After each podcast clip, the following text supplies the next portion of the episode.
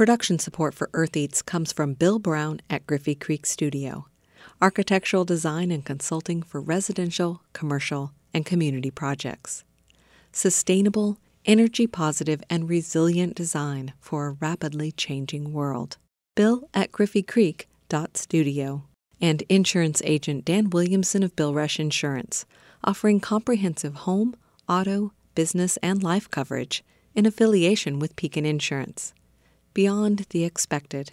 More at BillRushInsurance.com. From WFIU in Bloomington, Indiana, I'm Kate Young, and this is Earth Eats. You can't talk about food access without talking about a living wage. You can't talk about food access without talking about affordable housing. You can't talk about food access without talking about affordable health. Like, how many people have gone bankrupt because of a health emergency is just astounding to me. Our guest this week, Suzanne Babb, examines issues of food security within a broader context of other social issues we face and talks about the way forward towards a more equitable food system. That conversation is just ahead, so stay with us.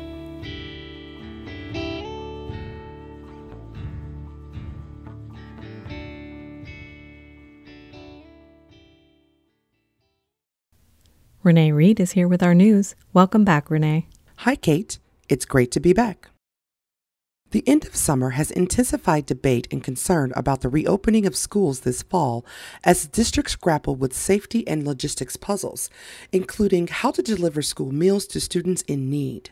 The move to distribute meals by delivery or pickup has come with the push to relax nutrition standards set up under the Obama administration.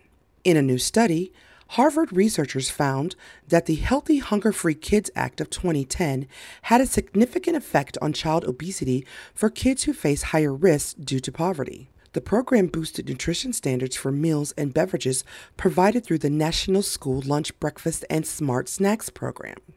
Over the past few years, the Trump administration tried to roll back key provisions of that law, such as whole grain requirements and reduced sodium limits but a federal court struck down that move. The study linked the standards with a 47% decline in obesity in 2018 compared to what would have been expected without the changes among children living in poverty. Before the changes took place, the risk of obesity in the highest risk population had been climbing steeply each year. But after the law took effect, rates started declining annually. Lead author Erica Kenney, assistant professor of public health nutrition in the departments of nutrition and social and behavioral sciences, said improvements in school lunch nutrition are helping to protect the health of children from low income families that rely on school meals. Missouri and Oklahoma are both using federal dollars earmarked for coronavirus expenses to help the meatpacking industry. Grants will go to meatpackers in both states to pay for protective equipment and plant upgrades that can increase capacity and improve safety. Missouri Agriculture Director Chris Chinn says coronavirus showed a need for a better meat supply chain. During COVID 19, our food supply was tested from farm to fork. Farmers and ranchers saw tight livestock supplies on their farms, while consumers saw their choices of certain cuts of meat shrink or go away. Both states have limits on grants available to any one meat processor and have rules they say are designed to target the money to small companies. Thanks to Chad Bouchard and Harvest Public Media's Jonathan Ahl for those reports. For Earth Eats News, I'm Renee Reed.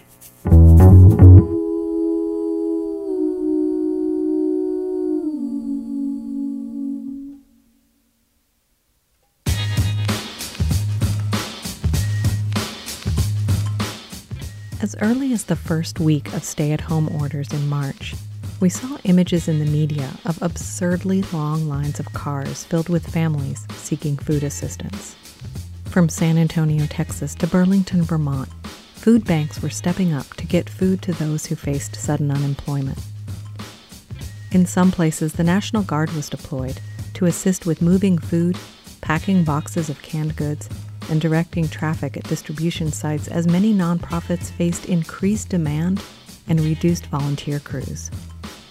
It can be heartening to see resources pop up as they're needed to address food insecurity in our communities, just like it can be heartening to participate in a food drive. But my guest today challenges us to think beyond charity models when we look to address food insecurity. My name is Suzanne Babb. I work at a nonprofit called Why Hunger, and I co direct the US programs there. And I'm also a farmer at a Black and Latinx women led farm called La Finca del Sur. And I'm a founding member of an organization called Black Urban Growers. Why Hunger supports grassroots community based organizations in creating a more just food system. And so we both work in the US and around the world. And we work with everything from emergency food providers to peasant led social movements. And we provide sometimes it's financial support, sometimes it's technical assistance, but it's all grounded in building relationships with the organizations and networks that we're a part of, and we're supporting them through years of relationship and being in accompaniment with them through everything that they're going through. And that helps to build trust for them so that they can come to us for things that they might not go to another kind of support or funding organization for because the whole basis of any of organizing for anything is about relationships i spoke with suzanne recently in a zoom call and asked her about this moment from the COVID 19 pandemic to the national reckoning around race and the connection between these events and what they're revealing in terms of food access and food assistance. I think COVID has been bringing to light those connections in the way that racism plays a role in the food system. I think, you know, from the start of, of the US, racism has been part of the foundation. And I think racism is a tool that capitalism uses to continue to exploit people for their labor. And if we're looking just at the food system, you know, we can take it all the way back, or we have to take it all the way back to when Europeans came here and tried to get rid of indigenous people and move them off their land. And land is the basis of freedom and it's the basis of cultivating foods. And people had these beautiful food forest systems in different ways, or whether they were hunter gatherers or whether they grew food. And so that was like the first initial wound in terms of the food system. And then if we think about slavery, where Africans from West Africa were kidnapped and brought over here to work in agriculture, partly because they were so skilled at it, but treated inhumanely like property and built the wealth of this country through growing cotton and tobacco and sugar that got shipped throughout the US and throughout the world. So that that's our food system, right? But I think always in in talking about this, we have to talk about the oppression and we have to talk about the liberatory parts of the food system because that's always gone in conjunction. So just thinking about you know, as a Black woman, as a Black farmer, it's been really important to reclaim those liberatory parts of history and thinking about how my ancestors brought seeds over um, in their hair.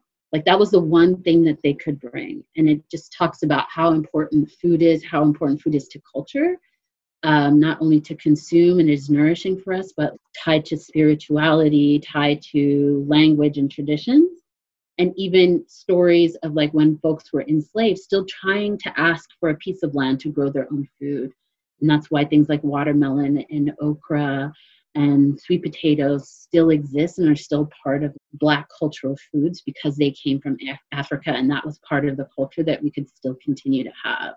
But i think that in the food system there has been this history of of always using another group of people another racialized group of people for the labor.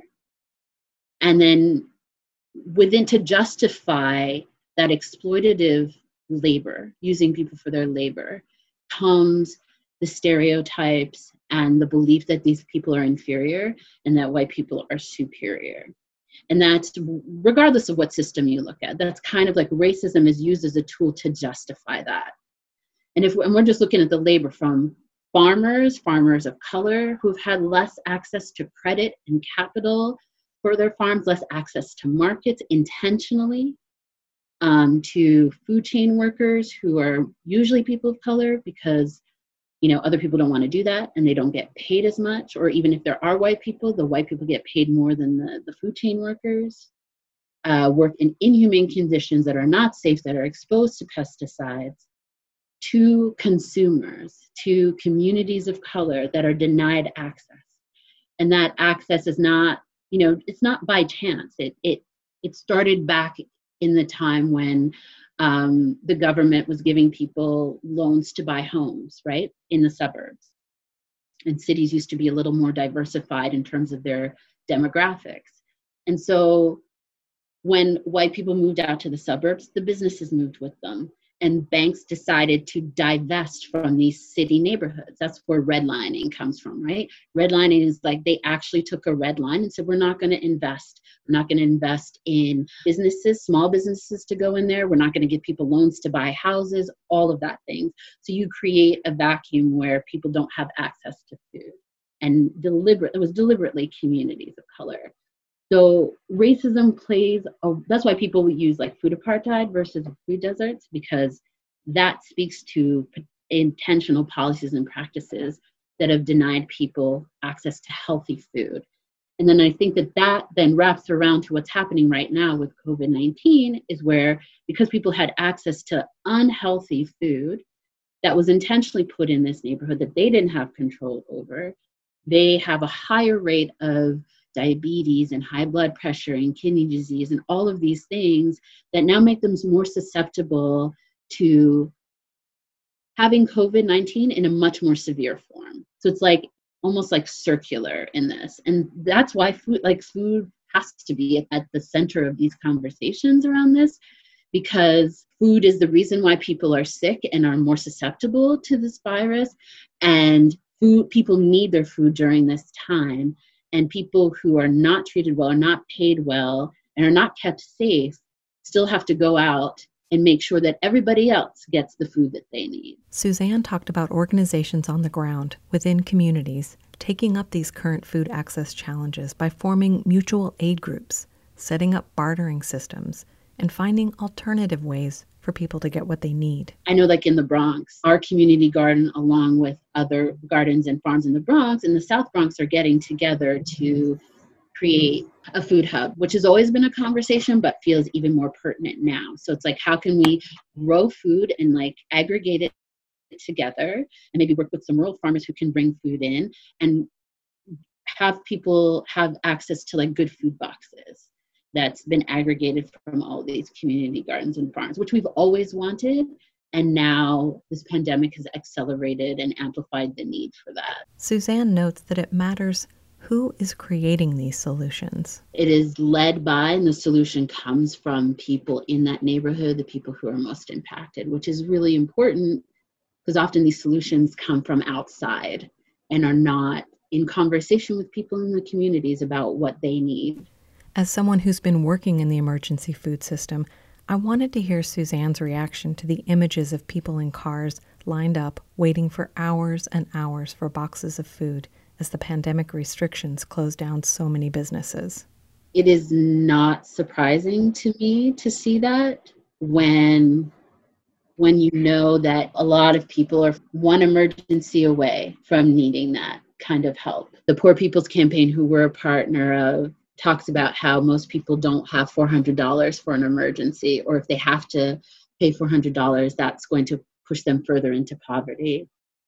And just to think about the millions of people who have lost their jobs. And I think about the strain that puts on emergency food providers, on food pantries, food banks, soup kitchens, who before the pandemic were looked at as the solution to hunger and that is and they are not the solution. And i think um, in the network that we're a part of closing the hunger gap that's one of the things that we we've been vocal. Nonprofits are not the solution to food security. It is really the government's role and they have really they've removed themselves from that responsibility. We do have food stamps. People often don't get enough of it but there needs to be a bigger kind of food security plan in the united states to protect people because food is a human right and there are covenants that the UN has created and other countries have worked on policies and we really need it here in the US. But I think also what's come up for me is that the response to this has been again charitable you know like tons of money going towards feeding america for food banks just so that they can they can further institutionalize food banking as a solution but that's not the answer but what has been really great has been in conversations that i've had with everyone from food sovereignty and food justice and emergency food organizations is this realization that in order to be more resilient, we need to work on local food economies. And what that looks like might be different for everybody in every community, but that we cannot rely on this national and global food system to take care of people all the time, but especially during times of emergency because because of so many faults within it because it's so delicate. That was one of the big issues again with the pandemic was what's going to happen to the food supply chain. A meat processing plant that serves half of the country has an outbreak, and then all of a sudden there's no supply. And not only do local food economies make us more resilient, but it, it allows more people to be a part of the food system in an equitable way. It allows local, small scale, independent farmers to participate and gain access to markets. It allows people to maybe grow their own food. It, they can go they have more options in terms of what they can access. And it also makes you think about what are alternatives to, say, a grocery store like co ops and farmers markets and the roles that they can play. Because farmers markets, for a lot of people, seem safer now because they're outdoors versus grocery stores. Or a lot of places don't have access or 70 miles away from the, the nearest grocery stores. So there needs to be more options, and those options need to be grounded in equity and justice so that everyone has an opportunity to participate in it in some way. I'm speaking with Suzanne Babb of Why Hunger. More from our conversation after a short break.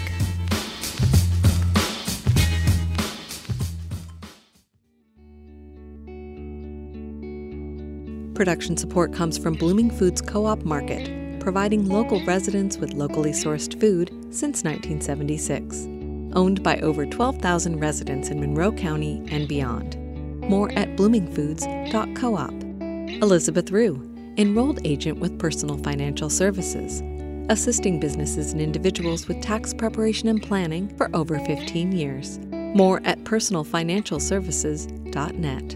And Bill Brown, at Griffey Creek Studio, architectural design and consulting for residential, commercial, and community projects.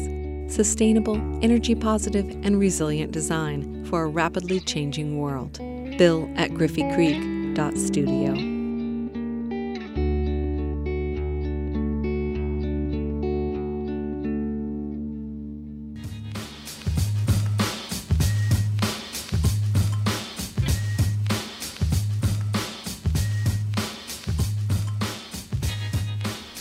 This is Earth Eats. I'm Kate Young, and my guest today is food justice organizer and urban farmer Suzanne Babb. We were talking about the kinds of responses we need to see in our food system that go beyond distributing food boxes in a crisis. I suggested that it seems like a failure of imagination that we can't see our way to a different response to food insecurity other than food banks and charitable models. I think you're totally right. It is about a failure of imagination and i think also like we buy into it you know food banking's been around probably 30 40 years now and so people have just gotten used to somebody comes around whether it's the boy scouts or the girl mm-hmm. scouts mm-hmm. and you get your can of food and you know just some people need this help but there's so many things that are part of that narrative that need to be examined like why do we have to do this why do some people need this food why do we have food banks as a solution and you know and investigate the kind of dominant narrative we have around hunger around, yeah. in terms of like oh you know just some people aren't working as hard and they need to pull themselves up by their bootstraps when that that image and that concept actually doesn't even make sense that you cannot literally pull yourself up by your bootstraps. You can pull your boots up. exactly. but if you're in it, you can't pull those up, you know, like so I think that that's what it requires. And I think, you know, those conversations now are happening. And at the same time, with the protests around police violence and talking about defunding police, it's those things throw people for a loop because they cannot imagine that something else was possible. Something else has been possible for a lot of other people. So let's just let's just be open to possibilities. Let's be open to the idea that, like, if you give people a living wage and they have affordable housing and affordable health care, and you give them access to grocery stores with like fresh, healthy food or farmers markets or the tools to grow their own food, that another way is possible that they don't need food banking. Or the government makes sure that we have access to capital to make all of these things happen. We don't need that you know same thing with defunding the police. Like if communities have what they need so that their crimes of poverty are not being committed so people feel safe and they have adequate lighting and green space and all these things that make their neighborhoods and their lives less stressful maybe don't need to police them in that same way. We talked about people who work in the food system either as farm labor or factory labor grocery store workers and the food service industry. In the pandemic They've been deemed essential workers, but their pay and status does not reflect that. 25% of the people in the country work in food, and it's one of the lowest paying jobs. And so I think it's like you can't talk about food access without talking about a living wage. You can't talk about food access without talking about affordable housing. You can't talk about food access without talking about affordable health. Like how many people have gone bankrupt because of a health emergency is just astounding to me. And people having to make choice between rent and food. And that's that is food chain workers that's other consumers and that's farmers as well. So um, i think that that this work requires a lot more kind of collaboration with other folks who are working on other things and even within the food system working on things together to kind of push back the system that already exists. In her role with Why Hunger, Suzanne is involved in a network called Closing the Hunger Gap. I asked her to talk about their work. Closing the Hunger Gap is a network of emergency food and food access and anti hunger organizations that have realized that charity is not the answer to hunger and that organizations really need to shift their work from one based in charity to one based in justice. And that food distribution alone is, is not solving the problem. And so our major goals is really to be a support system for organizations to make that shift, to provide a collective voice that speaks out about the root causes and you know challenges the dominant narrative because oftentimes organizations feel like they can't do it on their own whether it's because of who's funding or you know maybe their food bank controls them in terms of what they can advocate for but this is a collective voice that can speak out against that. And then also how do we use whatever power and resources that we have to support the grassroots frontline organizations that are doing this work? Because that's where we really believe resources need to be funneled. Not to emergency food providers to further institutionalize us but supporting the work that grassroots um, organizations are doing. So we do that in, in several ways. We've had a conference every two years. We have a leadership team that helps to coordinate the activities.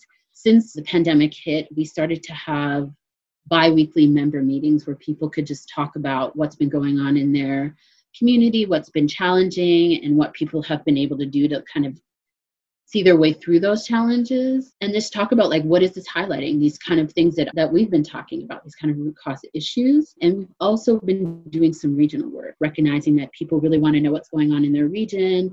And each region is is dealing with different issues. And so thinking collectively about what they can learn from each other and what's the kind of work that they can take on together. And then we have uh, a community of practice around racial equity which is uh, just an informal space for folks who really want to dig in and deepen their learning around that. And we also have a working group around narrative change that's really looking at what is the dominant narrative? How do we challenge that narrative? What is the new and the true challenge that we want to see? Knowing that narrative, the narrative that we use gets tied into the solutions. So we've been doing a lot of work around that. And what we're trying to do now is beginning to create a national narrative campaign Closing the Hunger Gap is also documenting stories of organizations who have done this transformational work as a resource for those who don't quite know where to start. I, you know, I think it is important for people to have that resource. And I really think it's important for people to do their own work. If you're a white person, you really need to read about whiteness and white supremacy and how you embody that, how your organization embodies that. If you think about if you're in a mostly maybe white led nonprofit that is working with communities of color, if none of you have examined the way in which whiteness plays a role personally and the way you're doing organizational work, that is going to impact the way you do work with communities of color. And that, that is the way a lot of it, a lot of this work operates, especially around food access right? You know, people come in with the solution and they just roll out these programs for these communities without the consultation. That is grounded in white supremacy and this idea that your ideas and because you have the resources that you're superior and you know better than the communities but communities are living it they know what's wrong they know what needs to change they oftentimes just don't have the resources to do that and so instead of coming in thinking that you know what people need to do come in and ask. It's like you can't do anything about being white, but you can recognize the power and privilege that you have, how that plays out, and then ask yourself, how do you use that power? And then for people of color, we need to investigate the way that we internalize the oppression that we hear, and we need to do the healing work for that. Think about how we then use that healing to do the work to help support our communities. So we've all got work to do. Sometimes it feels people get caught in you know a lot of white people get caught in guilt and shame and defensiveness and we're all impacted by it and we can't think that we're not. So recognize how it you're impacted by it and then how do you use that to for us to all achieve racial equity? For all of us to achieve racial equity. That's the goal isn't it? That was suzanne babb of why hunger La Finca del Sur, and Black Urban Growers. Check out our website for information on closing the hunger gap and other resources Suzanne mentioned in our conversation. Find us at eartheats.org.